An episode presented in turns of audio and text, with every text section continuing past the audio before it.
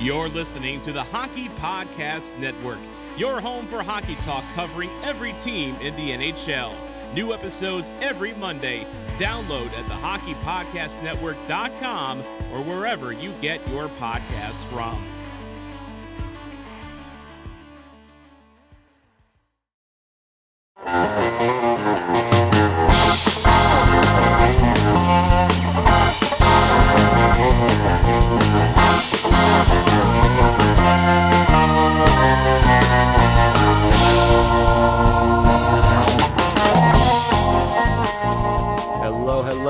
Everybody. Welcome back to the Tell It Avs It Is podcast. I am your host, Griffin Youngs. We've got two playoff games in the books, but first, a word from our sponsor, DraftKings Sportsbook.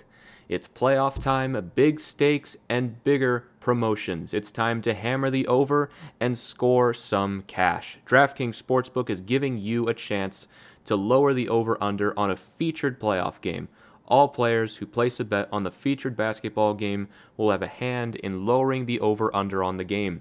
That's right, for every 1,500 players who bet the over on the select game, the over under will drop by one point.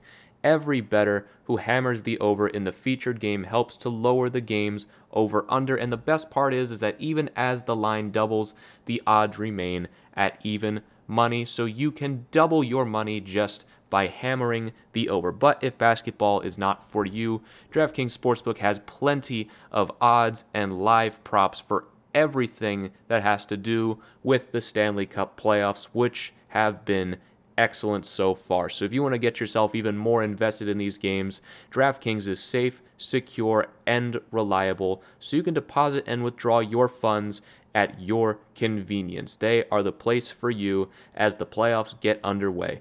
Download the top rated DraftKings Sportsbook app now and use promo code THPN when you sign up to hammer the over. For every 1,500 people that bet the over in the featured game, the line will decrease by one point. Yes, this is your chance to improve the odds of the over hitting, so tell your friends and, and family because this is a team effort. Hammer the over and improve your odds of doubling your money. That's promo code THPN for a limited time only at DraftKings Sportsbook. So we've got games one and two in the books. It is currently a very late night for me here on the East Coast, so let's not waste any time getting right into it. The Colorado Avalanche win games one and two over the St. Louis Blues and will take a two to nothing series lead on the road to St. Louis for games three and four with the opportunity for a sweep. Avalanche win game one by a final score of four to one, and game two by a final score of six to three. Now, I will say I much preferred game one in this series in terms of dominance. Game one, the Avalanche completely dominated the St. Louis Blues. Jordan Binnington held the Blues in this game for a little while, 1 1 heading into the third period, but eventually the dam breaks and Nathan MacKinnon puts on a show the rest of the way. The Avalanche pull away with three goals in the third period. This was a mismatch in this first game. Yes, the score was close. Yes, Binnington held the minute with some outstanding saves, but everything that the Blues tried to do in this game failed. Avalanche admittedly get off to a bit of a slow start, but after about 5 minute mark of the first period, the Avalanche were in complete control of this game. They outshoot the Blues 18 to 5 in the opening period, and Gabe Landeskog dropping the gloves with Brayden Schenn inside the first 10 minutes after a knee on knee hit on Mikko Rantanen.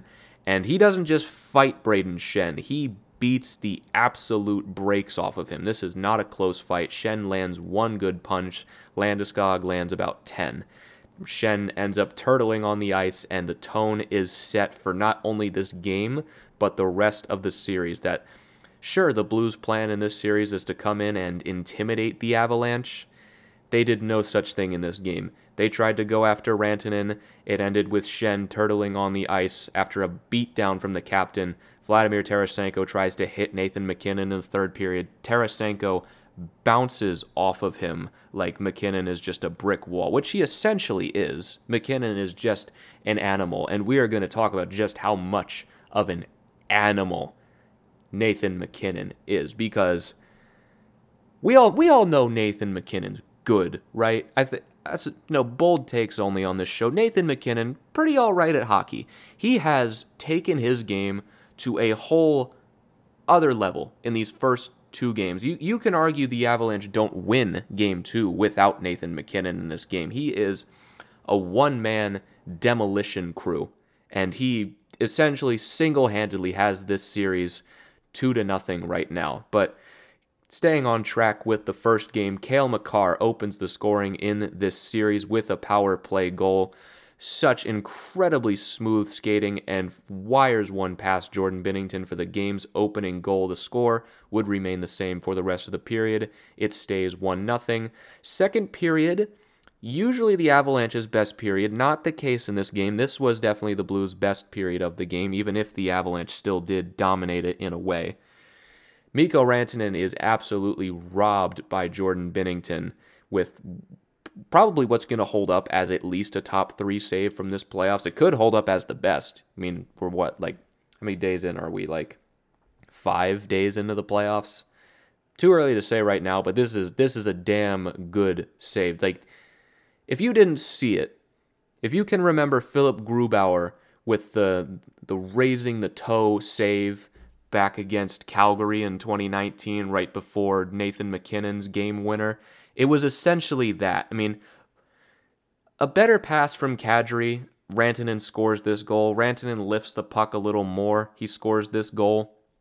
But what can he do sometimes? It wasn't like he didn't lift the shot. He did lift the shot. Binnington lifted his leg and made an outstanding save. And that was not the only amazing save Jordan Binnington made in this period. It was it was getting to a point that it was like, oh man, Binnington's gonna keep them in this game, and he might keep them in this series. And that feeling only intensified as Jordan Kyrou ties the game at one late in the second period as the Avalanche are dominating this game.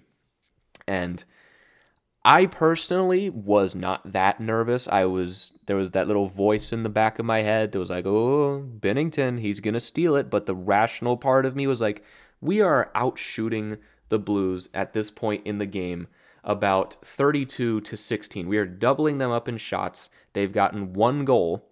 Binnington's good, but he's not going to save 50 shots, which is what the Avalanche ended up putting on net in this game. 50 shots you're going to break eventually. I don't care how good you are. That's exactly what happened. And if you had any nerves going into the third period, they were immediately washed away by Nathan MacKinnon scoring 30 seconds into the period. Gabriel Landeskog making this entire play happen with some beautiful play along the boards. Rantanen feeds in front. MacKinnon buries it over the shoulder of Jordan Binnington 30 seconds into the period. All nerves immediately go away this is where the Avalanche really pulled away in this game.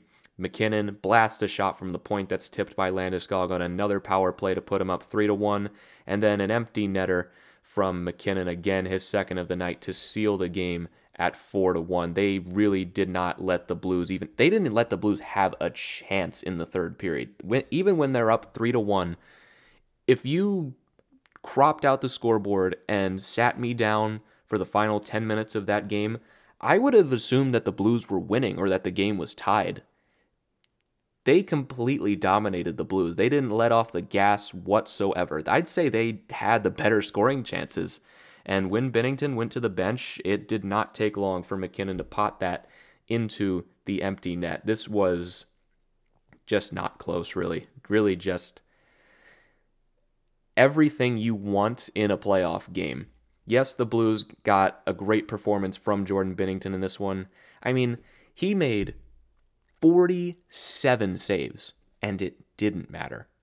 Like that's got to be disheartening to see as if you're the Blues that your goalie played that well and you lost by 3 goals. And even if you take away the empty net, you still lost by 2 goals. You were completely dominated. Their plan of trying to beat up on the Avs and intimidate them failed spectacularly. And you could see the frustration as the final horn sounded as Grubauer gets into it with some guys in front of the net and Jordan Binnington tries to act like a tough guy and tries to skate across the ice, pointing his stick at Grubauer like he's gonna fight him. Let's just let's get this out of the way. Jordan Binnington is the biggest poser in the NHL. He's very, very tough when the refs are holding him back. He will never actually drop the gloves. If you've seen him drop the gloves back in the AHL, you'd know this guy's not a fighter. He's not going to fight Philipp Grubauer.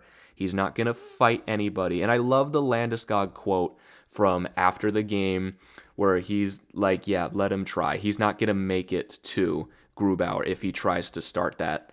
I just love that. That post game interview from Landeskog was just absolutely beautiful to me. Like that whole game was just a was just a three course meal. The f- first period was the third period was just all you can eat porterhouse after the second period was maybe a bit of salad. But that third period was just outstanding, amazing to watch, dominant hockey and that interview after the game was just a rich decadent chocolate cake. Just a beautiful interview from the captain talking about like I didn't really think the hit on Rantanen was that dirty. I just wanted to get some energy in the building with that fight. Like the captain of the team, and he said he's saying he enjoyed it. He enjoyed the fight, standing up for his teammates. It was just it was amazing. I loved the third period of this game, one of the best periods I think this team has played all year, and I loved that they did not back down to the Blues one bit, and I would say they won the physicality aspect of this game, as well as essentially everything else that went along with it. This was a dominant game from a dominant team against an outmatched opponent. And we're, remember, I'm well aware of game two. We're just looking at this game in a vacuum. If you're waiting for what I have to say about game two, I'm going to get to it and I will address the elephant in the room that came with the third period of that game. So don't worry, I'm going to get to it. I just want to talk about this game first. I don't want to wash right over this game, but if I have some some negatives to take from this game, can't be all positive. It's that uh, Patrik Nemeth is done. I don't want to see him anymore in the lineup. I've had enough. Everybody's had enough. The trade's not working. He's just not the guy here if Bo Byram is healthy, he needs to come in. And I will expand on that more once we talk about the second game because it was worse in the second game. This game ultimately didn't make anything that cost the Avalanche, but he turned over the puck a bunch on some ill advised passes. It, he just struggles with the puck too much. And on a team as good as the Avalanche, he's just on the ice for way too many shots against compared to shots for. His Corsi events I believe in this game were I don't have it in front of me. Was it 20 to I think it was 20 to 7. Like in this game where the Avalanche doubled up the Blues in shots. Like that's just not good enough. And also Landeskog with the Gordie Howe hat trick with the goal, assist, and a fight. First one I believe for the Avalanche, I believe in a, in decades, I believe. But this was just this this game was just great to watch. They came into this game ready, and it feels like the Blues kind of gave them what they could handle and gave them their best shot. Maybe not on offense, but with Binnington, that's a game that you need to steal if you're the Blues. Your goalie just made 47 saves, and you couldn't even come close. That's got to be disheartening if you're the Blues, but great win for the Avs. Lead the series 1 0, setting the stage for game number 2 in this series and I didn't even have the opportunity to see the first goal of this game because of how quick it went into the net. Ryan Graves takes a shot from the point deflected by Joonas Donskoi 35 seconds into the game before the game between the Hurricanes and the Predators has even wrapped because apparently they must make national audiences watch a game that is over and not watch the beginning of a game that is just starting. But Donskoi 35 seconds into the game, his first goal of the playoffs, tipping a Ryan Graves shot. Avalanche immediately have all of the momentum in the building. Everyone's feeling good about themselves. Late in the first period, Nathan MacKinnon, power play goal. He's already got three on the series, and he is not quite done yet. 2 0 Avalanche after the first period. Another dominant period for this team. And then it kind of stopped. As weird as it sounds, it kind of just stopped. The Avalanche kind of stopped being dominant. And all of a sudden, the Blues were kind of getting back in this game slowly but surely, but they were slowly starting to get back in this game. All of a sudden, the shots start to turn around in their favor, and it starts not looking good for a second there. Now, obviously, I am talking about after the Avalanche take a 3 to nothing lead. Joonas Donskoi, his second of the night. Nathan MacKinnon making the whole thing happen with another shot from the point, which is I'm almost shocked at how well that's working. He in this series he has created a goal on that three times. Like this is not a joke. I don't know how that like high point shot is working so well. I don't know if he's just can do the math in his head, the exact trajectory that Jordan Binnington can't see the puck and can just find a way to wire that puck into the net through traffic, but he is just a goddamn wizard. But after that goal goes in, it's about three minutes into the second period. The Blues really do kind of take over this game and take it take it from the man himself, Nathan MacKinnon, with the quote after the game saying that wasn't a great game by us by any means. The Blues kind of took over for the second half of the game, and he's completely right. The Blues absolutely took over this game in the second half. And thank God the Avalanche started as well as they did because it seemed like maybe they took their foot off the gas a little bit, or at least the rest of the guys did. Nathan MacKinnon was still excellent in this game from start to finish. Like this little lull in the middle of the game was not at all from MacKinnon. It was really more from the rest of the guys the Blues start to impose their game, which they've been doing and trying to do, but they've had a lot more pushback in game one and in the first period of this game, and then it, it kind of just seemed like we we let them do it. And they start getting a lot more shots on net. The Avalanche have a lot more trouble getting into the zone. And it just it stopped looking like the dominant team that I was absolutely pumped for after game one. The dominant team that just completely boat raced the St. Louis Blues out of the building. This looked like kind of a mediocre team and just kind of meh. Really just kind of meh. And it all culminates with the Blues getting back on the board here and it was basically right after I tweeted that the Blues had taken over this game and the Avs had taken their foot off the gas. Case in point, Jordan Kyrou, or I'm sorry, I'm still looking at game one. It was not Jordan Kyrou. Sammy Blais gets the Blues back on the board to make it three to one with about four minutes left to go in the second period. And this was really caused by Patrik Nemeth. This was a Patrik Nemeth caused goal against. I mean, just a terrible turnover in the zone and a bit of a strange angle goal on Grubauer, but I didn't really think it was his fault. But this is what happens when you try to slack off. And they didn't really seem like they were in trouble for the longest time. Even after this goal, I wouldn't say they were in trouble at any point. But you're going to get punished if you play like that. And you're going to get punished if you keep playing Patrik Nemeth in this lineup. He's just not the answer here. He's just not good enough.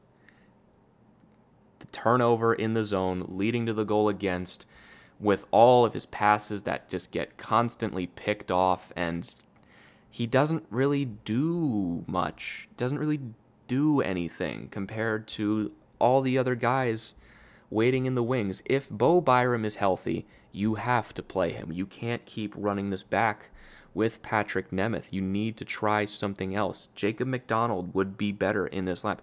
I would take Dan Renouf over Patrik Nemeth right now. I know Dan Renouf is not very good and not what you want in the playoffs, but I think he would just make smarter decisions, I guess. Like I just the square peg is never going to fit in the round hole no matter how many times you try to slam it. Like, no matter how much you try to force it, it's just not going to work. So you just got you got to cut bait when you can. And I don't know if there's this just disconnect between the organization and the fans and what we're seeing on the ice, but I just don't understand why we're insisting on doing this when he is a liability. I don't know what else to call him. He is a liability, and it's just there's there's a weakness on this team when he's on the ice. Yes, every team has their weaknesses, but we have the option to not have it. We can just take him out of the lineup. Like the the Nemeth and Graves pairing is the is the weak point of this team right now, and it got exposed here. And you can't keep running this back with him in game three. You got to try something else. So the Blues get back on the board in the second period. Score remains the same as we head into the third. And yeah, um, we need to address the elephant in the room here. Nazem Kadri with a horrible hit on Justin Faulk about, what was this, seven minutes into the period? Just pure head contact, no, nothing but head. Faulk is out cold on the ice. Kadri is booted from the game with a five minute major. Brayden Schenn makes it a one goal game on the ensuing power play, and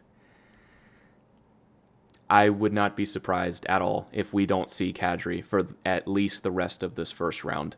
Because if you're unaware of Kadri's history in Toronto, this is the third time this has happened now for Kadri in just the first round.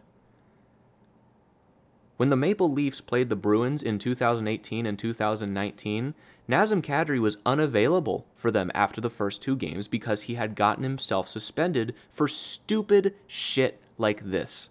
This was a ridiculous play by Nazem Kadri, and the fact that this is going to now be three times in four years in the first round that he is going to be suspended completely makes me rethink my position on keeping him. This this is how we acquired Nazem Kadri from Toronto because he wasn't there for them in the playoffs when they needed him against Boston and now that's going to be us.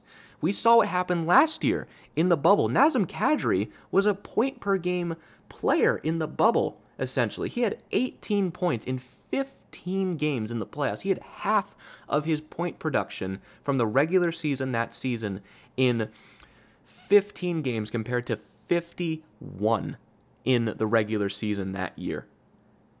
That alone made the Kadri trade look like an absolute stroke of brilliance from Joe Sakic. But now, I'm questioning whether or not you protect him in the expansion draft. I'm questioning whether or not you don't cut bait. I, like this, this is crazy. I, I don't know a way that Kadri gets back on the ice in this series because I didn't even mention this, but the second time that this happened to Kadri in Toronto, he was suspended for the rest of the first round. They didn't give him a, like a number of games. They suspended him for the rest of that series. So just looking at the natural progression here, what is it going to be the same punishment because it's been 2 years and he hasn't been suspended since like or the repeat offender rules in the NHL or are they going to remember this and it's going to be more? Are we potentially looking at going through the first two rounds of the Stanley Cup playoffs without Nazem Kadri? And let's just put it out there. Are we going to potentially be looking at going through the Stanley Cup playoffs without Nazem Kadri? Now, on that last one, I think no. I saw that thrown out there a little bit. I think that's extreme like I, that's a that's a that's a brutal punishment. Like you consider that a baby basically a playoff game is two or three regular season games in, in terms of scaling with punishment. Like at that point you're talking like almost half a season of a suspension, which when you really think about it is not that unfair when you look at this hit. Like I've I've been I've been trying to scroll and find it while I'm talking about it because for some reason I guess my page reloaded and I lost the the hit, but there was no reason to make this hit. All he has to do is kneel into it and just just don't just don't hit people in the head. It's really not that hard. And it's not like, oh, the Faulk kneeled down or something or he was like lower or this wasn't that bad. He saw it the whole way puts his shoulder into it and blows up his head. Like there is no if and or buts about it. This is an awful awful hit. No excuse for it. No reason for it to happen.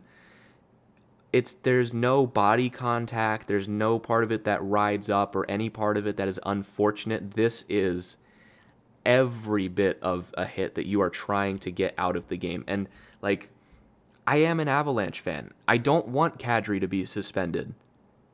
But I cannot sit here and justify that. I can't sit here and be like, oh, that's actually not that bad because blah, blah, blah, blah, blah. It's just, it's every bit as awful as it looks. And he deserves to have the book thrown at him. And whatever punishment he gets, it's his fault.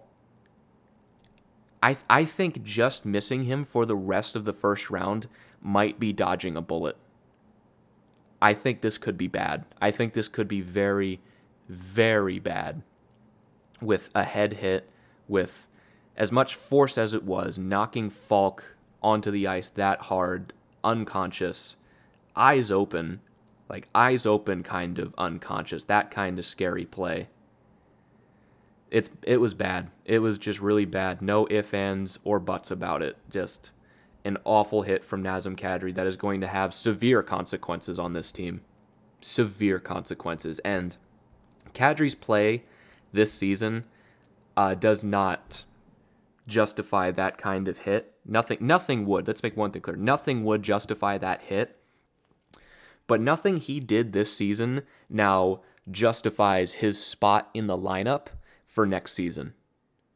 If you are going to take yourself out of the playoffs for the third time in four seasons, and this is the reason that you were acquired by the Colorado Avalanche because the Maple Leafs were done with you because you could not be relied on when the playoffs come. You were suspended for that entire series and traded from the team that drafted you basically 10 years ago, a team that you had been through the ringer with, that you have been through all the shit years and went back to the playoffs with them three times. You bottomed out with them and you got yourself suspended in that series and you get yourself traded out of town.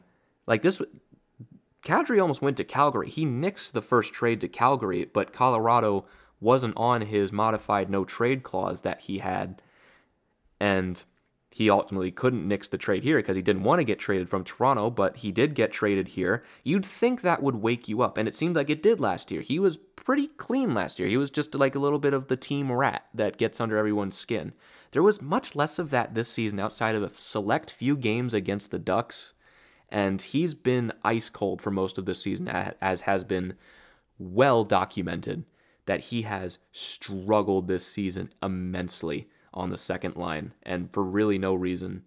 And coming into this game, I thought game one he played well despite not getting on the scoreboard ultimately. And in this game, he picks up an assist on the opening goal. I thought he looked good, and I, I think he was on the verge of starting to put up some points and some goals in this series. But now we'll never find out because he's going to be gone. Like the next time we talk, which is going to be, I'm going to record on Sunday. I'd probably following game four from St. Louis. Uh, this suspension is going to be well a thing in the past. We're going to be two games into it. And I can tell you right now, they're going to throw the book at him simply because of the fact, like, just, just because of the circumstances. Like, it is the first two games of the first round again and you are about to make yourself unavailable to your team again because of another terrible play. Like you you just can't make that up. It is careless and it is it's quite frankly it is spitting in the face of the organization. You can call it what it is. This team has put a lot of faith in you. Your teammates put a lot of faith in you. And you know what? The other team puts a lot of faith in you to not give them brain damage when you're stepping out onto the ice and you're going to go out and pull something like that.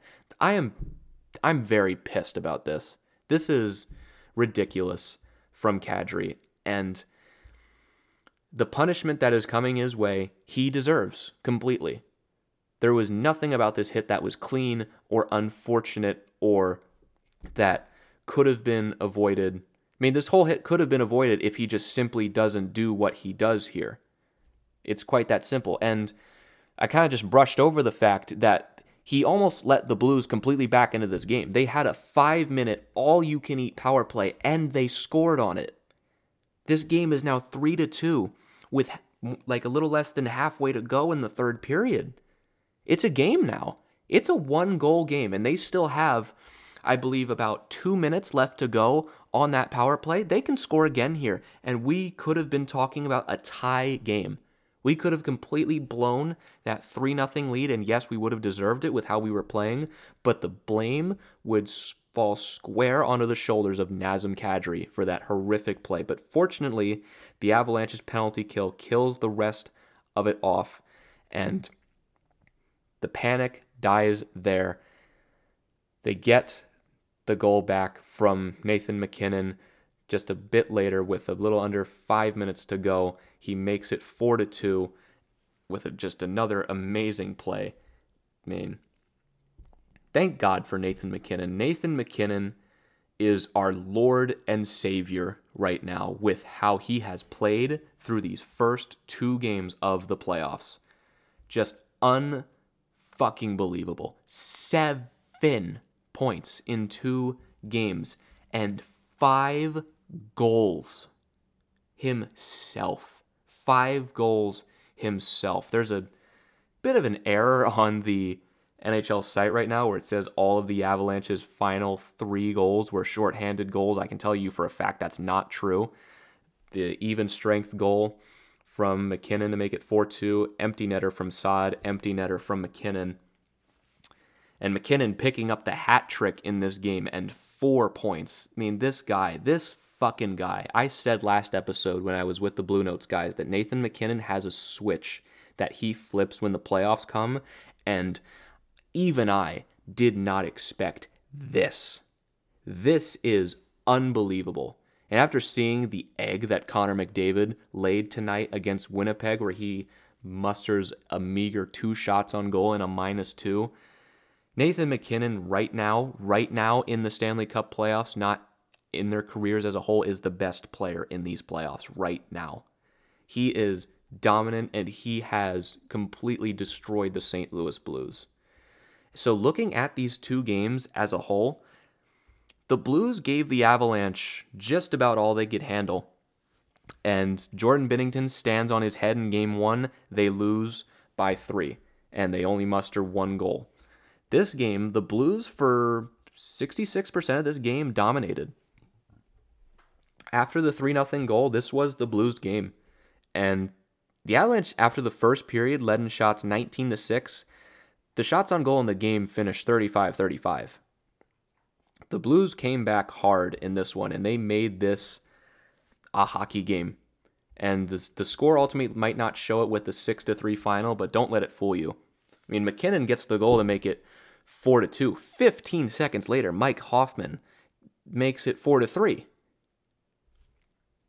Just a complete waste of momentum. And now all of a sudden it's a game again. First of all, you need a save from Grubauer there, but also Nemeth is pinching really far down into the zone. Jost doesn't really properly back check enough, and Girard is kind of left to deal with the mess. Could have played it a little better in this one with that odd man rush, but wasn't like that wasn't impossible save for Grubauer. It kind of goes through him, and I would have liked to see better from that. The Blais goal that Binnington gave up, the first Blues goal, wasn't perfect either, but I'm not going to say that Binnington was bad in this one. He wasn't. I'm not Binnington, I'm sorry. Grubauer was bad in this one because he wasn't. He was fine, 9-14, and he was obviously very, very good in game one for that only letting in one goal against. So looking at as a whole, even though the Blues kind of made this game interesting towards the end, Avalanche are in real good shape. It's hard not to be in good shape being up two to nothing in the series, but the Blues gave them what they could handle. The Avalanche took it on the chin with a five minute power play for the Blues that they ultimately converted on, but the Avalanche survived and stormed back and still scored another goal to put this game out of reach. And yes, the Blues made it a game again, but the game was out of reach. That goal from MacKinnon was the game winning goal. It put the game out of reach. So as we move to St. Louis for games three and four, I think this series is going to get interesting.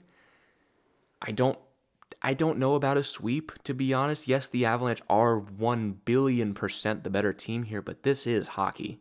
Jordan Binnington has proven that he is capable of playing in this series and can weather a storm. Does put up an 879 in this one. He wasn't nearly as good in this, but he's shown that he can be. And the Blues, they showed in this game that if the Avalanche take some time off and start taking the game a little lightly, then yeah, this is probably going to start to become more of a series. So, do I expect a sweep? If the Avalanche play their best, yes. If they show up in games three and four and continue to take it to the Blues as much as they have in these first two games with MacKinnon, then yeah, they will sweep the Blues. But if they have even a little bit of a game, like two periods of a game where they take the game off, I wouldn't be surprised to see this series head back to Colorado for game five. Now, just based on the first two games, this series is not going past game five, barring some miracle from the Blues or meltdown from the Avs. This this series is going to be wrapped up in, I'd still say five games. Like it's hockey. I just can't say with complete certainty that the Avalanche are just going to mop up on the road in St. Louis, as much as I'd like them to, and as much as it'd be nice for them to, and as much as it even looks like they might, it's hockey, crazy bounces happen. Binnington has shown the ability to goalie us, even though he hasn't so far. So I'd still have to spot the Blues a game on home ice, just maybe. I want this to be a sweep, but it's this is a crazy sport. There, it's hard to get sweeps for a reason. Like and the Blues are to push harder. I mean, you got Pierre on the broadcast talking like immediately after the hat trick goal for MacKinnon, like immediately like, well, you're not really in trouble in a series until you lose on home ice, and you know the the Blues they played well in the in the, the third period, and they they scared the Avs, they scared them, you know they scared they scared the Avs, and they can build on that, like he is so annoying. Like he is openly cheering for the Blues in this series. Like he's not exactly hiding it. He loves Nathan MacKinnon. I'll give him that, but he is just completely cheering for the Blues and completely ignoring most of what the Avs do in favor of well the the Blues are initializing their system and this the that's why the Avalanche can't do much here in the late second period and the early third period. That's their system. They've initialized their system and uh, They've scared the Avs. You know, they're physical on the Avs and they're dominating the faceoffs, which let you in on a secret. None of that happened, by the way. He is completely wrong. He had a, just a conception of what would happen if the Blues started to look good in the game and what that would look like, and he kind of stopped watching the game. I don't know why we insist on keep ha- on continuing to have Pierre on these broadcasts. Pierre McGuire is nails on a chalkboard. The guy knows a lot of hockey trivia, I'll give him that. But the guy is not a broadcaster. Stop putting him in a broadcast role. Like his voice is nails on a chalkboard. And most of all, do not pair him with John Forslund. Like, it's it's insulting to John Forslund to pair him with Pierre McGuire every single time now that Doc has retired, John Forslund is the best voice in hockey. He's done the Hurricanes for a long time and really done the secondary big games when when Doc was working. And now he's going to get the big games, but they stick him with Pierre, who he has absolutely no chemistry with. And it's so annoying to listen to as Forslund's trying to talk, and like Pierre cuts him off with this completely useless knowledge that has nothing to do with the game. And he's like trying to be funny or something. And Forslund's like, yeah, Pierre, okay. Like clearly way too nice of a guy and way too professional to like make a snide comment or anything. But just like the tone of his voice screams to me that he wants this man to just stop talking and just let him do his job sometimes. They really just got to pair him with somebody else at this point. But for as much as I've been dumping on the Avs for the last little bit here and mad at Kadri, they win this game 6 to 3. Nathan MacKinnon with one of the best performances in Avalanche playoff history. First hat trick from an Avalanche player in the postseason since 1997. and only the fourth since they've relocated to Denver. And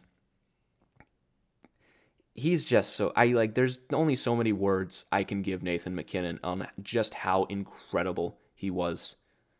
Like he if he played like that the entire season, he would have passed MacKinnon. I'm sorry, McDavid. I always get I always get my words mixed up when it's this late at night, but he would have at least gone toe to toe with McDavid for the Art Ross and at least made that interesting. But he's just he's on another level in this series. And when he's playing like this the blues the golden knights the wild the hurricanes anyone in the league they do not have a chance.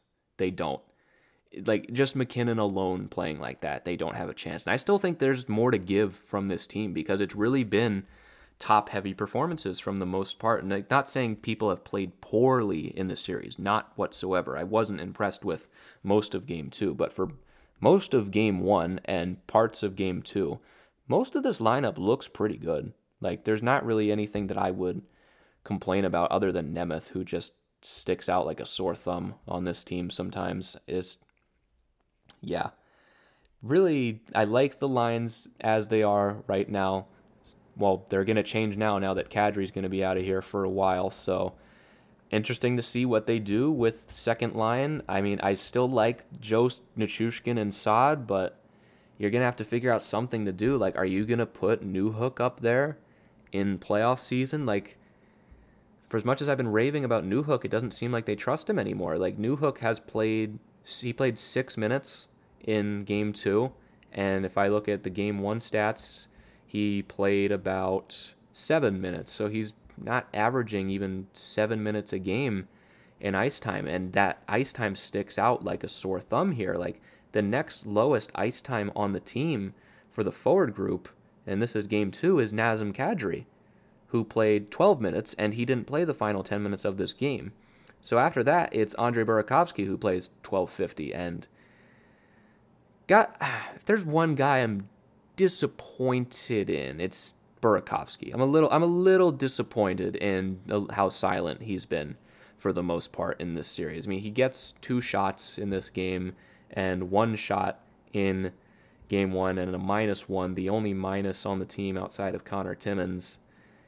Just I was hoping for a little more jump from him after how well he played to end the season. I was really thinking he was going to come into these playoffs burning hot and torch the Blues along with the top line, but it just hasn't happened. So hopefully we get a little more from him on the road. I mean, he's elimination game Berkey for a reason, so I'm not going to rip on him too hard until he does this in an elimination game because I still think he's going to rip up one of those games as well. But would like to see more from him, honestly. But outside of that, I mean, I think there's more to give from some people. There's some players that just aren't getting bounces their way. Nichushkin should have, could have gotten several goals in these first two games. He's gotten he's gotten hit plenty of his share of shots on goal.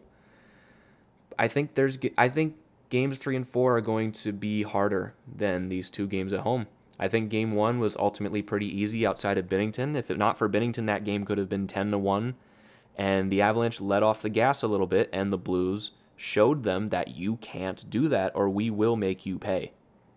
And if you do this on the road in St. Louis, you're you're going to be coming back home for game 5. You're going to lose one of those games. You're going to have to learn that that just that's not acceptable. I mean, MacKinnon said not our best second half of hockey. Donskoi says not our best second half of hockey. We have to be better.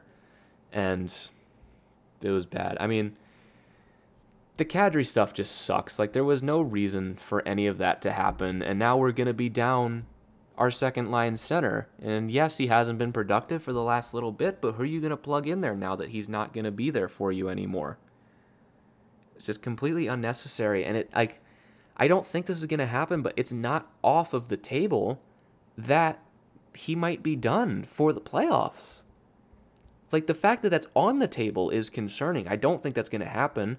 I I think realistically, I think we might be going the next two rounds without Nazem Kadri. This was not like a borderline play, and Kadri is not. He does not have a squeaky clean history. Like I think this could be an ugly suspension for an ugly, ugly hit. So this could do some serious damage to the team, which sucks And if we ultimately, like, let's say this, this becomes a series and we drop the series to Vegas next round, like let's let's say like I'm just purely talking speculation and theoretical scenarios here. Let's say the Avalanche go six or seven against Vegas and they lose. You don't think they're going to be absolutely furious with Nazem Kadri if he's suspended for those games? They're going to be absolutely furious, the same way the Maple Leafs were when they traded him out of town when they went to Game 7 against Boston two years in a row and he wasn't there because he did dumb shit that got himself suspended. And like Carl Soderberg can step in, I suppose, as a centerman, but like I just don't think Carl Soderberg is that good. Like I guess he's a center, but I guess this is why you got him. But now you're really messing with the lineup. I'd I'd prefer Jost up there, honestly. Like maybe you bump Donskoi down, but Donskoi's got two goals, man. I don't know how you can bump him down. So do you go Donskoi, Jost, Burakovsky, and have Sod, Soderberg, and Nichushkin, or do you, or do you bump Nichushkin up for Burakovsky because Nichushkin's playing more anyway? So maybe you have Donskoi, Jost, and Nichushkin, and your third line is Saad, Soderberg, and Burakovsky, or I guess you could call that your second line at that point. I depends how you define it, but it just sucks. It it doesn't need to happen. Didn't need to happen. We don't need to be in this position. I hope Justin Faulk is okay. I hope he can come back because that's a. If they lose Faulk for an extended period of time, which they might, this is a thin Blues defense. This is a team that is struggling for defensive depth right now. I mean, is Vince Dunn? I think I'm fairly certain Vince Dunn is back, right? Is he still not back? No, he's not back. He's still hurt. So who knows when he's going to be coming back. And you add Dunn and Faulk to that, just players down. You've got Krug, Scandella, and Parayko left, I'd say, as capable top four defensemen. And Scandella really is even pushing it. It really comes down to Krug and Parayko as their defensemen. And against Nathan MacKinnon, good luck. So that's un- that's unfortunate for them. Still no David Perron, and just unfortunate. Like I don't you don't ever want to see that. Like it doesn't matter who you're playing. Like you don't ever want to see a guy go down like that. That's scary. It's just it sucks that Kadri has now put us in this position. It didn't need to be this way whatsoever. And the Blues are understandably upset. I mean, Got O'Reilly talking about it, saying it's a dangerous hit, got to be a suspension, completely uncalled for. And Brayden Schenn, I mean, you want to pot meet kettle. Brayden Schenn saying the guy can't control himself, bad hit. But yeah. Pot meet kettle, Brayden Schenn talking about unnecessary. Unbelievable. But it's Kadri's fault. Yeah, I'd be pretty pissed too if I were the Blues in this situation. But ultimately, the Avalanche have come out of all of this with a 2 0 series lead over the St. Louis Blues. They get the wins that they need to on home ice, and they look, for the most part, pretty damn good in doing so. So I still think this is going to be a series. I just maybe think the Blues take one. Honestly, I'd honestly I'd say it's 50-50 between a sweep and five. Like maybe the Blues can get some bounces their way and Jordan Binnington can hold the fort, but the Avalanche have a solid shot at a sweep here. Like I said, I think there's still more to give with this team. MacKinnon's just on one right now. And if you're getting that in games three and four, you've got a damn good shot of wrapping this series up very, very quickly. I mean, like, we can just say it. The the Blues are not in the same league right now as the Avalanche. It's just honestly that simple. They're not in the same league as this team right now. The, the Avalanche are in a whole nother atmosphere.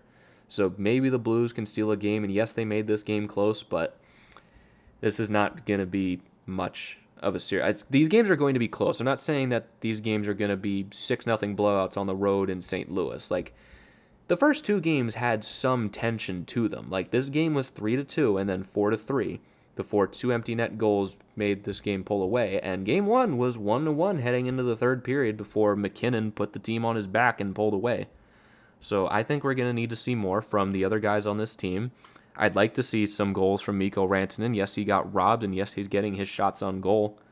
I mean, playing well, not playing bad, not what I'm trying to say, but would nice be nice to see him get on the board. Nice to see Donskoi getting some goals, Saad with an empty netter, but I think the guy I'm to watch in these next two games is going to be Andre Burakovsky.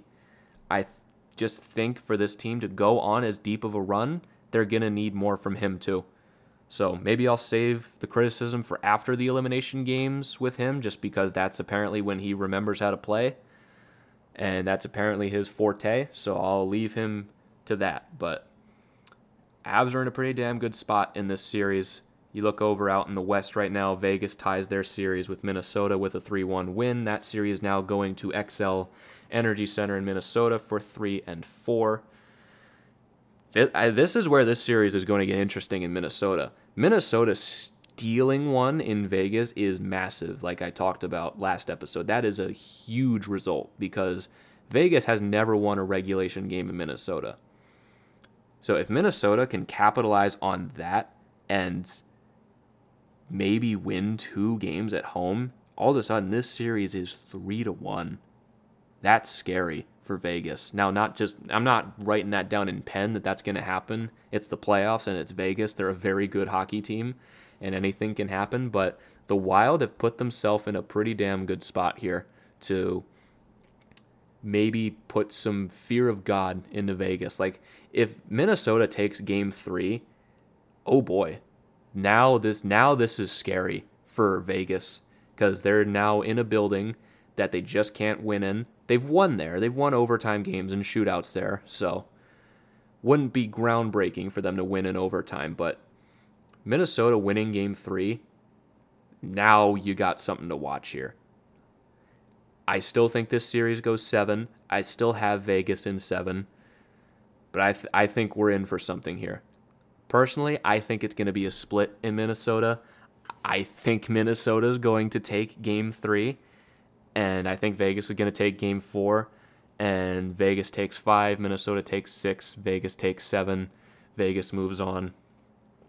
Looking around the rest of the league, all but one series has gotten underway. The hey, the regular season finally just finished. Vancouver and Calgary finished their stupid little set that the NHL made them play for some god-forsaken reason. They made these guys play meaningless games, but now I guess we're all done. Everyone's played 56 games. So, looking at that now, draft lottery's all set because apparently that's what we needed to play all this crap for and just de- delay the start of the Canadian playoffs because meaningless. Like, why couldn't you start the Canadian division playoffs before that game? I still have not gotten a solid answer for that. The, the answer I've gotten as to why Calgary and Vancouver need to play is they need to fulfill their obligation to their sponsors. Okay, this is a business, and integrity of the draft lottery, which is bullshit, but whatever. They played the games, whatever. But why couldn't you start the Canadian Division playoffs before that? These games have literally no impact on that. Why do we need to waste time with waiting until these games are done. Like they play this game at 3:30 on a weekday and have Winnipeg and Edmonton play game 1 of their series the same day. Like why couldn't you just start this on Monday like the Avs did? It, like it it just seems like a waste of time. Now you're making both these teams play back-to-backs or both series play back-to-backs between what is it? Games 3 and 4? Like that's stupid. That's so dumb. You should not be making them do that. That's a complete waste of time. Don't do that. So Toronto and Montreal starts tomorrow. Winnipeg with a win in game one against Edmonton, kind of surprising. I mean, look at the goal scorers here Tucker Poolman and Dominic Toninato. Those are real.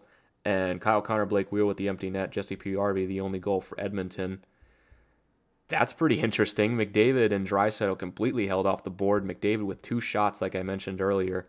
Looking around the rest of the league, Carolina looks like they are well on their way to mopping the floor with the Nashville Predators. 5 to 2 win in game 1 and a 3 nothing win in game 2.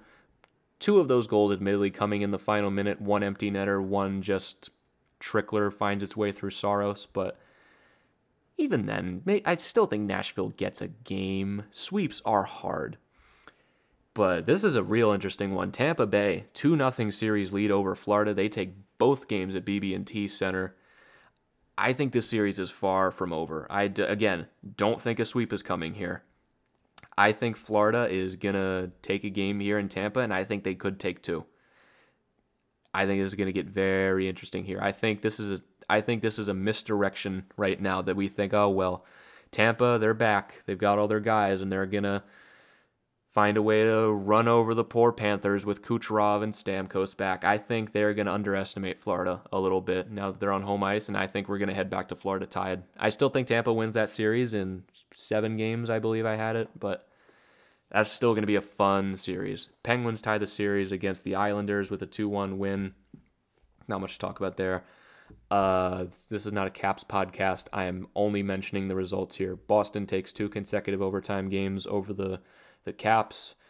This is a very painful, painful series to watch because they're fun games, I'm sure, if you're not a fan of any of these teams. But as a fan of one of them, I want to rip my hair out. That is the last I'm saying about that game before this episode becomes two hours long. So that's essentially what's going on in the league right now. Avalanche with a 2 0 series lead over the Blues. Games 3 and 4 coming up on Friday and Sunday. I will be recording well after game 4 on Sunday since it's taking place at a much more reasonable time for me at around five in the afternoon, I believe it is, five Eastern time on Sunday. Yes, it is. So I will do my best to catch most of that game. I'm going to see that game, or at least most of it, and talk about game three and four after that. And if we get there, game five on Tuesday, the 25th, honestly, might not need it at this rate, but yeah, we're going to be all caught up on games three and four, and that point playoffs are going to be well underway at that point. Things are shaping up pretty interesting right now. So, going to be a fun journey the rest of the way. Avalanche off to a good start on their Stanley Cup run. That is going to do it for me on this episode of the Tell It Avs It Is podcast. Thank you so much once again for tuning in. As always, I really appreciate it. Follow me on Twitter at gyoungsnhl and follow the show at Tell It Avs It Is. I have been your host, Griffin Youngs. Thank you so much for tuning in, and I will catch you all next time where maybe, just maybe, the Avalanche will be off to the second round of the Stanley Cup playoffs.